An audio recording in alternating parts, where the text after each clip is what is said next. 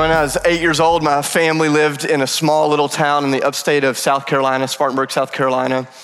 And I went to Boiling Springs Elementary School, in case you just want to picture it. And my teacher in third grade was Miss Artisan. And we had a on again, off again sort of relationship in third grade. And uh, um, that sounded weird. That's not how I meant it. Um, Cole, we won't put this on the podcast. Um, sometimes we got along, sometimes we didn't. And and uh, just as teacher to student. And it was in that third grade class that I had a best friend. His name was David Lowry. And uh, David was so cool. Just he and I were best friends for a few years, and we made this commitment that part of being best friends was that we were going to try to be just alike in everything that we did, including if one of us liked a girl, the other was going to all of a sudden like that girl as well. Like that's how like best friends we wanted to be, which is problematic. We understood that as we got older, but in third grade it doesn't matter. So I remember in third grade we we both had this this crush on this this girl in our class, and it was in that third grade class in Spartanburg, South Carolina, that I got a master's class in just the way that the world understands and deals with love. And so I remember David and I, we, we, we both liked this girl, Kristen Maccabees, in case you're curious, that was her name. And you know, that kind of went on for most of the school year. And then we decided, hey, we've got to grow up. We've got to become men. Only one of us can like her. That's the only way this will work. And so we decided that Valentine's Day was going to be the moment of demarcation. It was going to be the moment of clarity. And so if any of you remember, you know, Valentine's Day when you're a kid in a public school, you'd make those little Valentine's Day bags, you know, with your name on it. You'd decorate it. They'd be up at the front of the room, and everybody, you had to bring a card for everybody, right? And so you'd bring a card with candy or whatever it was. If you're rich, you brought a card with candy. Otherwise, you just brought a card. And I remember I knew that this was going to be the moment for David and I. And so uh, like who does she like? And so i thought i can't just bring a normal little card. I've got to i've got to go over the top. And so i got this poster board and folded it in half. And i'm like i'm going to make the world's biggest card that she can't miss. And folded this thing in half. And on the front of it i drew a heart. And not not the shape of a heart. I drew a, an anatomically correct heart. You know like just like I wanted her to know I was a man, not a little kid, you know. And my favorite part of the heart was I drew blood shooting all out of it. And on the inside, this was where the card got beautiful. I, I wrote, Kristen M., my heart is exploding with love. Which I thought Hallmark's gonna call me and ask me to just like, hey, can you come make cards for us? Because it was just gold, you know? So here's this card. And then on the right side of the, the card, I wrote the infamous question that, that I think most of us, if we're really honest, this is the question that we still live so much of our lives by. Do you like me? Check what? Somebody help me out. So you guys did this too, huh? And, and, so that's the question that most of us live by. Do you like me?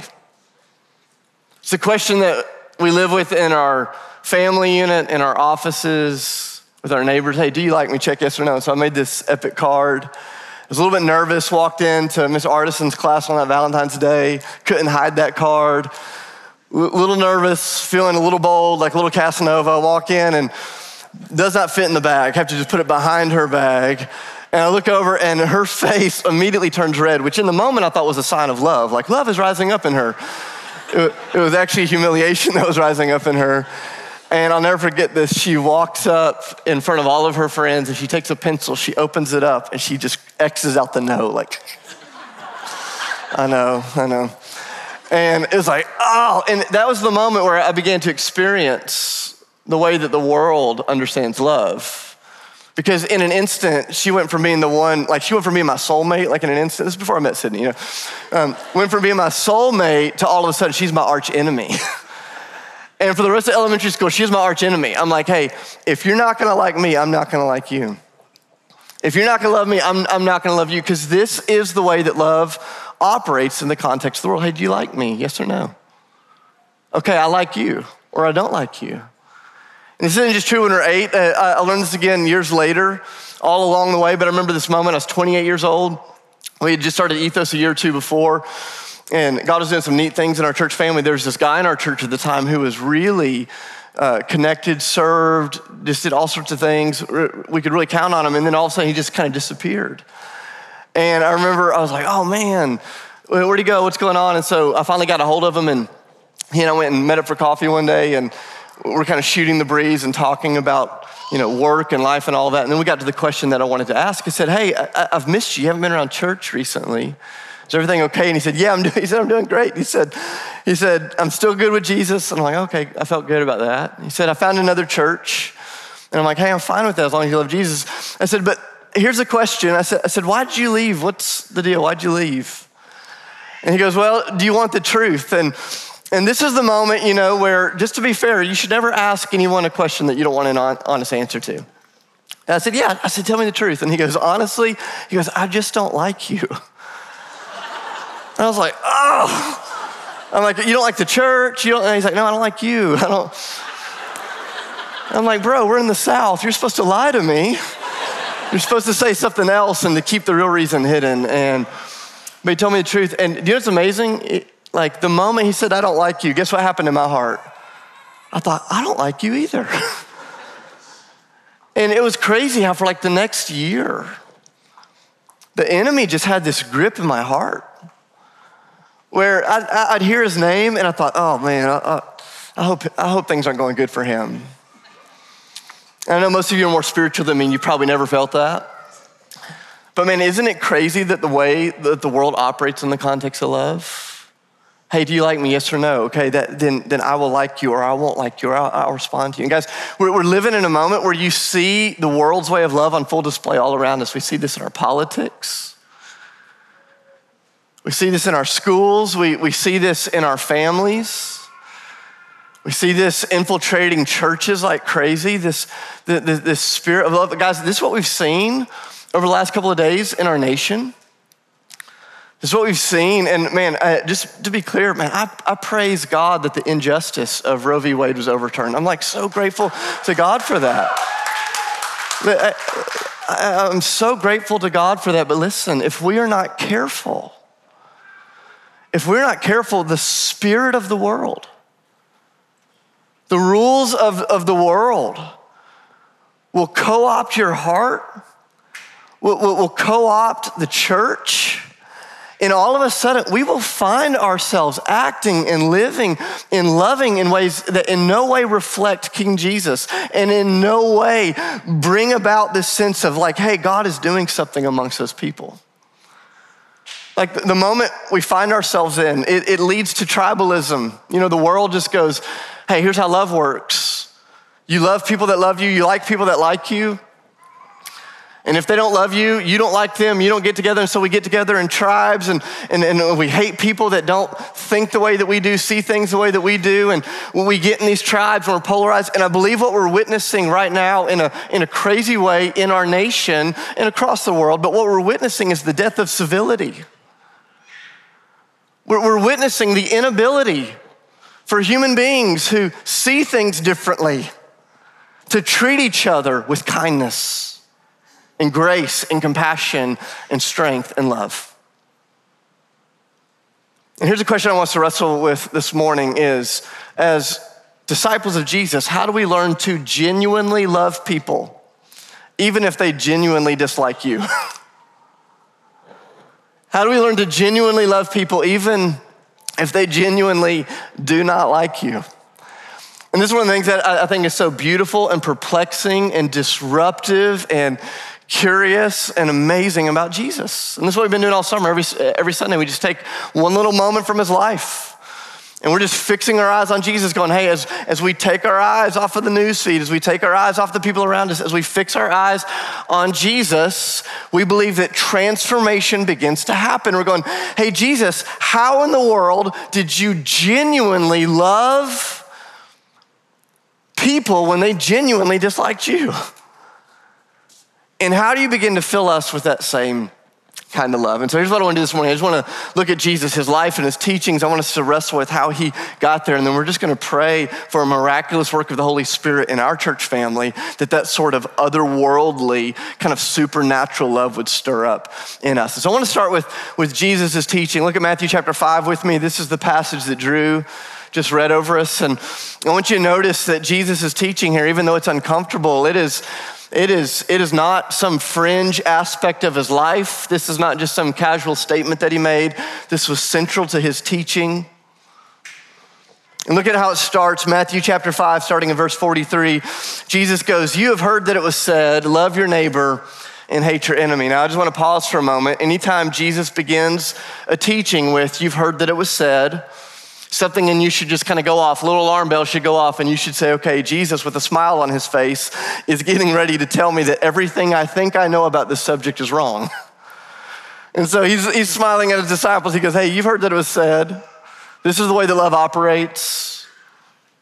He goes, but let me tell you something different. Verse 44, he goes, but I'm going to tell you the truth. Here's how love operates in the kingdom love your enemies and pray for those who persecute you that you may be children of your Father in heaven. He causes the sun to rise on the evil and good, He sends rain on the righteous and the unrighteous. If you love those who love you, what reward will you get? Are not even the tax collectors doing that? And if you only greet your own people, what are you doing more than the others? Don't even pagans do that. Be perfect, therefore, as your heavenly Father is perfect. And so Jesus goes, Hey, let me paraphrase for just a moment. He goes, Hey, guys, here's the deal if you buy into the world's law of love, where you love people that love you and like people that like you, he goes, You are no better than the world. He goes, Even the worst people you know do that. but not so for you, not for disciples, not for my people. because that's, that's, not, that's not our way of love. Jesus goes, I don't want you to just love the person when they check yes. I don't want you to just like the person when they like you. I don't want you to just tolerate them when they tolerate you. He goes, I want you to find the person that you deem your enemy, that they deem you their enemy, and I want you to love them. I want you to bless them. I want you to work for their flourishing, for their good. And I just imagine his disciples, they're sitting there. They're not super Christians, they're ordinary people just like us. And I imagine they're sitting there and they're going, This dude's got to be joking. How's this work? Doesn't he know what it's like to live under the Roman occupation?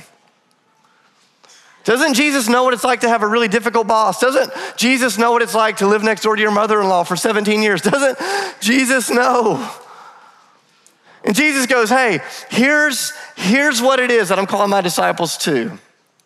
Not the world's way of love, transactional, I like you, you like me, I love you, you love me. He goes, No, even if they genuinely dislike you. I'm calling you to love them, to pray for them, to bless them, to work for their good.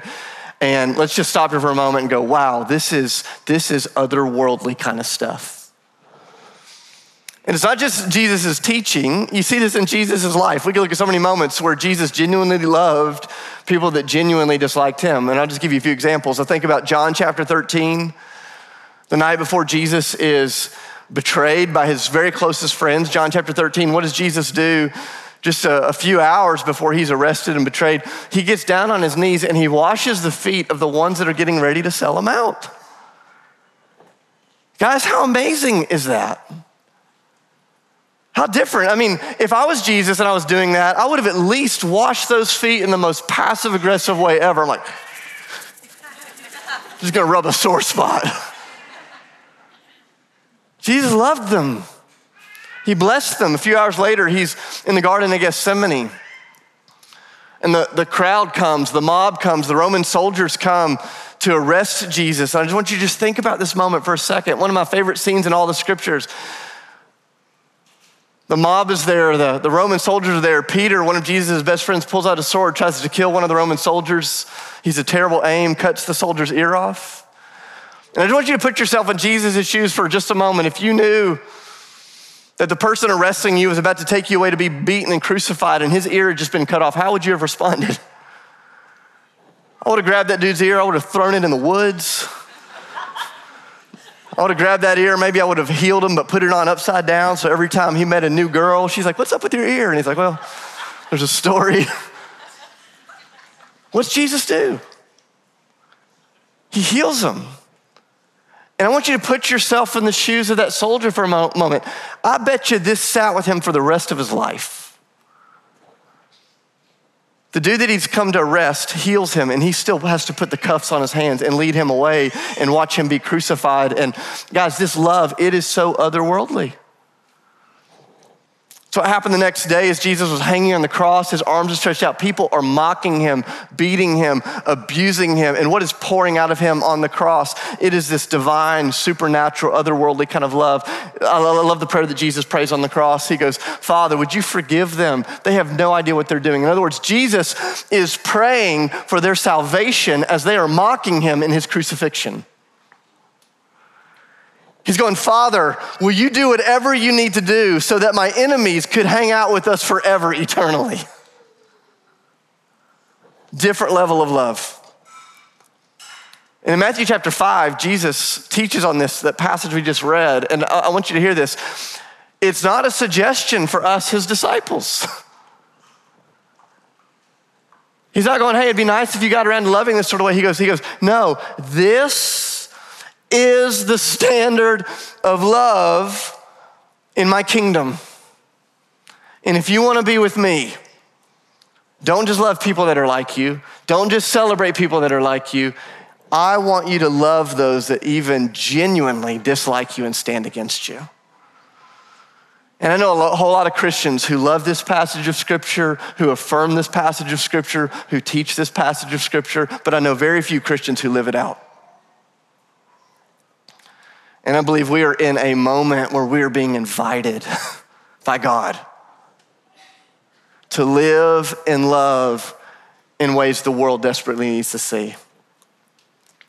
And so the, que- the question is how in the world, like, how do we begin to live out this kind of love? And there's, there's all these things we can look at. I just want to give you three kind of simple snapshots from Jesus' life this morning as we think about the way that that we live from this place of genuine love, even if people dislike us. And if you take notes, the first snapshot is this is that Jesus was free to love his enemies because he knew he was freely loved by his Father. He was free to love his enemies because he knew he was freely loved by his Father. That moment in Matthew chapter 3, verse 17, Jesus is 30 years old. He's stepping into his earthly ministry and he's baptized, and there's that moment where he comes up out of the water, and the Spirit of God descends upon him, and this voice, this audible voice from heaven comes. And I, I, love what the Father says over Jesus in that moment. He goes, This is my Son who I love. With him, I'm so well pleased. I love this. Before Jesus had preached a sermon, forgiven a sin, healed a sick person, raised from the dead, died on the cross, before he had broken the grip of hell and sin and shame, before Jesus had done anything like that, the Father goes, Jesus, I love you simply because you are, not because of what you do. Jesus knew he was, he was baptized in the love of the Father at the very beginning of his ministry. I believe that the baptism of the Spirit is a baptism of love, where the love of heaven begins to flood the human heart, and you and I begin to believe above and beyond everything else that we are freely loved by God. You didn't earn it, you didn't serve your way into it, you didn't give your way into it, you didn't obey your way into it. You were loved by God. And only when you realize that the Father's love is free do you become free to love people that don't like you. Only when we believe the love is free. Jesus was freely loved, so he had the, the ability to freely love. I remember a couple of years ago, one of my mentors, he was working in his, his, his job. He, had, he was really high up in the company that he was in. There was a moment where the company was wrestling with some of their public policies, and it came out in that context that, that my friend is a follower of Jesus. And all of a sudden, that did not, that did not sit well with some of his uh, fellow coworkers. And so there was this kind of all out uh, assault on him to get him fired, to get him canceled, to get him kind of kicked out of the company. My friend was really wrestling with how do I how to do this. It's over two years. There was this real there was this assault on who he was, on his character. There were these lies that were spread, this misinformation. He had to go under he had to go under this investigation by the board at his company. They tried to, to ruin his marriage, spread lies about him having extramarital affairs. All it was just crazy, hard couple of years. In the midst of the investigation, he was completely cleared of any wrongdoing. All of the lies were proven. But in the midst of the investigation, he learned who was behind all of the misinformation that was being spread. And it was in that moment where my friend discovered his enemies that I actually discovered that my friend was a disciple of Jesus. Because once he learned the name behind the attacks, I watched him for the next year and a half love and serve and bless and work for the flourishing of this person that was trying to bring him down. And I went, man, how do you do that? How do you love those that genuinely dislike you? Only when you believe you've been freely loved by God. Jesus loved, he was free to love because he was freely loved. Kind of second snapshot. Jesus was free to love because he had been freed from needing everybody to like him. he was free to love because he'd been freed from needing everybody to like him. John chapter 2, this moment early on in Jesus' ministry. Right after he was baptized, he goes in and he cleanse, cleanses the temple which that's another story for another day, did not earn him a lot of friends. And so he goes in and he cleanses the temple. There's people that were against him. But look at John chapter 2, starting in verse 23. It says, Later on, while Jesus was in Jerusalem at the Passover festival, Many people saw the signs that he was performing and they believed in his name. I love this. But Jesus would not entrust himself to them, for he knew all people, and he did not need any testimony about mankind, for he knew what was in each person. That's a tra- strange little story, but I want you to notice this. Here we are at the beginning of Jesus' ministry. He is, he is a burgeoning celebrity. He could do no wrong in the eyes of most people at this moment. People were believing in his name, they were praising his name. All of these things were happening. But here's what's so stunning to me is years later, Jesus would face an onslaught of unfair criticism. And the reason he could deal with unfair criticism was because years earlier, he knew how to steward praise. There's a connection between these two things. If you don't know how to steward praise, you will be crushed by criticism. It was in the days of praise that Jesus knew hey, if I entrust my heart to the people's praise, then my heart will be destroyed when the criticism comes. He knew that if the praise went to his head, that one day the criticism would crush his heart. And so praise isn't bad. he doesn't blow it off. He doesn't write it off, but he goes, Hey, I'm not meant to find my identity there. I'm not meant to entrust myself there. This is the, the, the, challenge and the danger of social media. And this is not a sermon against social media, but what I will say is if you spend day in and day out fishing for people's likes, you will be destroyed when they quit liking you. If your soul learns to cultivate the need for people approval, you will crumble when people no longer approve of you. And Jesus says this comes with the territory of being a disciple. John chapter 15, Jesus goes, Hey, here's the deal. Sometimes the world is gonna hate you because they hate me. If you think they've hated me, watch until you see what they do to you at times. Because sometimes that just comes with the territory. But Jesus was free to love. Not just because he was freely loved by his father, but he had been set free from the need of having everybody and everyone like him all the time. He's free to love them. Remember when I was 14 years old, I became friends with a guy named Lee Cook. Lee and his wife Amy are part of our church family here in Nashville now. We've been friends since I was a kid. And Lee and Amy undoubtedly are two of the funniest people I know and just hilarious people. And one of the things I love about Lee is Lee has always been uh, really funny because he never really cared if everybody liked him or understood him. And and that's part of just kind of hand in hand with Lee's version of comedy. So I remember when I was 14 years old, we were on this, this youth van driving up to a youth retreat, and we're on this bus, and I'm like, Lee, man, you gotta tell me your secret for being funny. Like you're you're hilarious. And and he said, Well, you know, he said, You have to know your audience. And, and he goes, And you have to be okay if everybody in the audience doesn't like you all the time. And, uh, and he's like, That's just part of it. And it, it, brilliant 14 year old, you know, I'm like, that's, that's, that's pretty amazing. And I've seen that play out in their life. I see it every single year. Um, they send out a Christmas card. If you're not on the Cook's Christmas card list, just become their friend so you can get on the Christmas card list. But I remember uh, 10 years ago, best Christmas card I've ever got in my life. This was the Christmas card they sent us. That's a real Christmas card. It's ridiculous.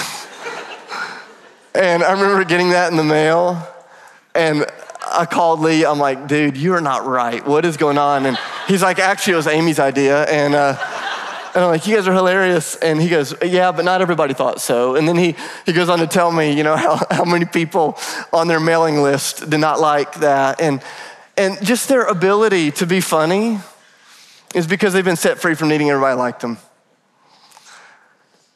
Our ability to, to really love the way that Jesus loves, we've got to be set free from the need of everybody liking us.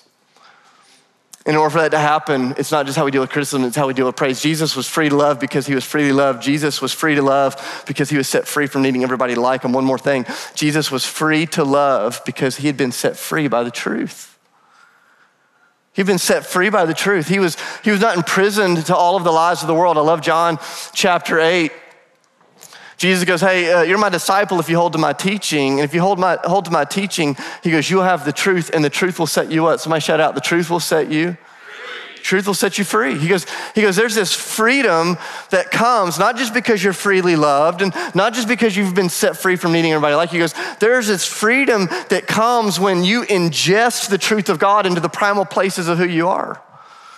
And this cuts across so many different realities. But guys, let's just think about it in the context of love for just a moment. We live in a world that is constantly perpetuating lies when it comes to the reality of love. We're constantly just being bombarded by lies about love. And I can give you a lot of examples. I'll just give you one example. We, we, live in a world that says, unless you like me and affirm me and celebrate me and agree with me in regards to everything, you don't love me. Guys, that's a lie. That's a lie. You know, Sydney doesn't agree with everything I think or say or do, unfortunately and she still loves me. I'm not allowed to disagree with her. but if I were, I could disagree with her and still love her. Our, our boys, sometimes they hold opinions, and I go, ah, I don't agree with that. I don't believe that. I still love you. Our, our, our world is constantly going to go, hey, unless, unless this, unless this, unless this, unless this is not love. And I go, guys, that's not true. John 3:16, for God so what? Shout out, for God so for God so loved the world. Did, did he agree with, affirm, celebrate, stand shoulder to shoulder with every decision the world is making? No. He loved the world. And so he gave his son for the world, the world in which he largely disagrees with everything we're doing. Romans 5, verse 8, God demonstrates his love for us in this that while we were still sinners, Christ died for us. Colossians chapter 1, 21 and 22. When you and I were enemies of God in our minds because of the evil that we had done, Christ offered himself up. See, this is the truth. The truth is that you can be righteous. The truth is that you can long for holiness. The truth is you can celebrate goodness. The truth is you can have conviction and still love, still serve, still die for those that don't agree with any of the things you agree with. See, the world's gonna say that can't happen. Pick a side, lob your grenades. And I go, no, we, we worship the God who bleeds for his enemies. We worship the God who, in his attacks against him, kept his mouth silent and let his outstretched arms be the declaration of how much he thought about the people that were crucifying him. And then he looks at us and he goes, This is the standard of love that I'm calling you to. And guys, just putting all my cards on the table, I look at this and I go, Man, only the Holy Spirit can help us do this. There's not like three steps to heavenly love. It's like we need a baptism of the Holy Spirit where we go, we are freely loved, so we are set free from needing everybody to like us. We are anchored in the truth of God, so we can hold to what is true and we can love people that don't see it that way. So that the bleeding heart of God brings about renewal in a broken world. See, we're in a moment right now where I believe the church is in great danger of being co opted by the spirit of the age. And if we're not careful, we will take the gospel message and we will try to live it out with a worldly, godless spirit. and Jesus going, No, there's more than that. there's more than that. And so here, here's, here's what I want to do this morning. We're gonna, we're gonna go to the table of grace like we do every week, and we're gonna take the bread and we're gonna receive the cup, and we're gonna be reminded that when we were not yet friends of God, God loved us and came for us. And that as we literally take the, the body of Christ and the blood of Christ in, into our bodies, we're going, hey, Lord, would you transform us from the inside out as we look at your way of love? Would you, would you heal us from the inside out? Would you just, would you help us to love others the way that you love others? And we're just going to invite God to do that as we confess sin around the table, as we pray together. I want to encourage you to get together and do this. Um, there are some of you, uh, in a room this size, I guarantee you, there's someone in the room that's mad at somebody else in this room. There's somebody in this room that has an enemy with somebody else in this room. Guys, please don't go to the Lord's table without starting with your brother or your sister. And just go, hey, would you forgive me? Get down and pray for each other, care for each other. Because unless God's house is walking in this way of love, we will never walk it out in the streets. and so we're just gonna pray for an outpouring of the Holy Spirit as we break the bread and receive the cup, that the revelation of Christ's love for you would become real in your life, that that love would bubble up as you look at others, that there would be reconciliation that happen in the room. We'll have men and women at the respond banner. We'd love to pray for you. But let's stand together. And I just want to pray a blessing over us as we go to the table.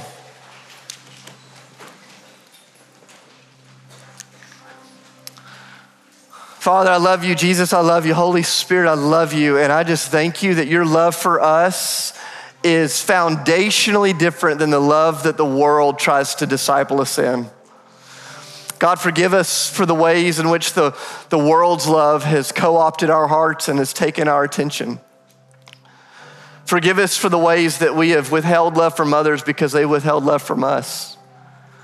Forgive us, Lord, for taking the ways of the world and trying to baptize those ways with Christian language and pretend it's the gospel. God, help us. Help us to love. Help us, help us to be agents of heaven in the world right here and right now. God, help us to be men and women of truth and conviction, but heavenly love with outstretched arms and bleeding hearts. And God, would you use that? Just like the soldier sat at the foot of the cross and went, My goodness, this must be the Son of God. Lord, may people encounter the love of Jesus through us this week and go, My goodness, there must be a God. Help us. Give us opportunities, Lord. Jesus, would you pour out your Holy Spirit on Ethos Church this morning? Baptize us afresh in your Holy Spirit, God. Pour out your spirit of love. And we don't come this morning just asking for gifts or for breakthrough or for new assignments or new ministry, God. We come asking that the God of love would fill his church with love, that would become a people of love, that would stand and live and kneel and die and serve in love, that the world would know that you indeed are a God who so loved them that you gave your one and only Son for them. And so, God, may our lives be an accurate reflection of who you actually are are. And so as we break the bread and receive the cup and pray this morning, would you do that? In the name of Jesus, amen. Hey, I love you. Let's go to the communion tables. Let's find each other and pray and reconcile if you need. Come to the respond banner receive prayer if you need it. Love you very much.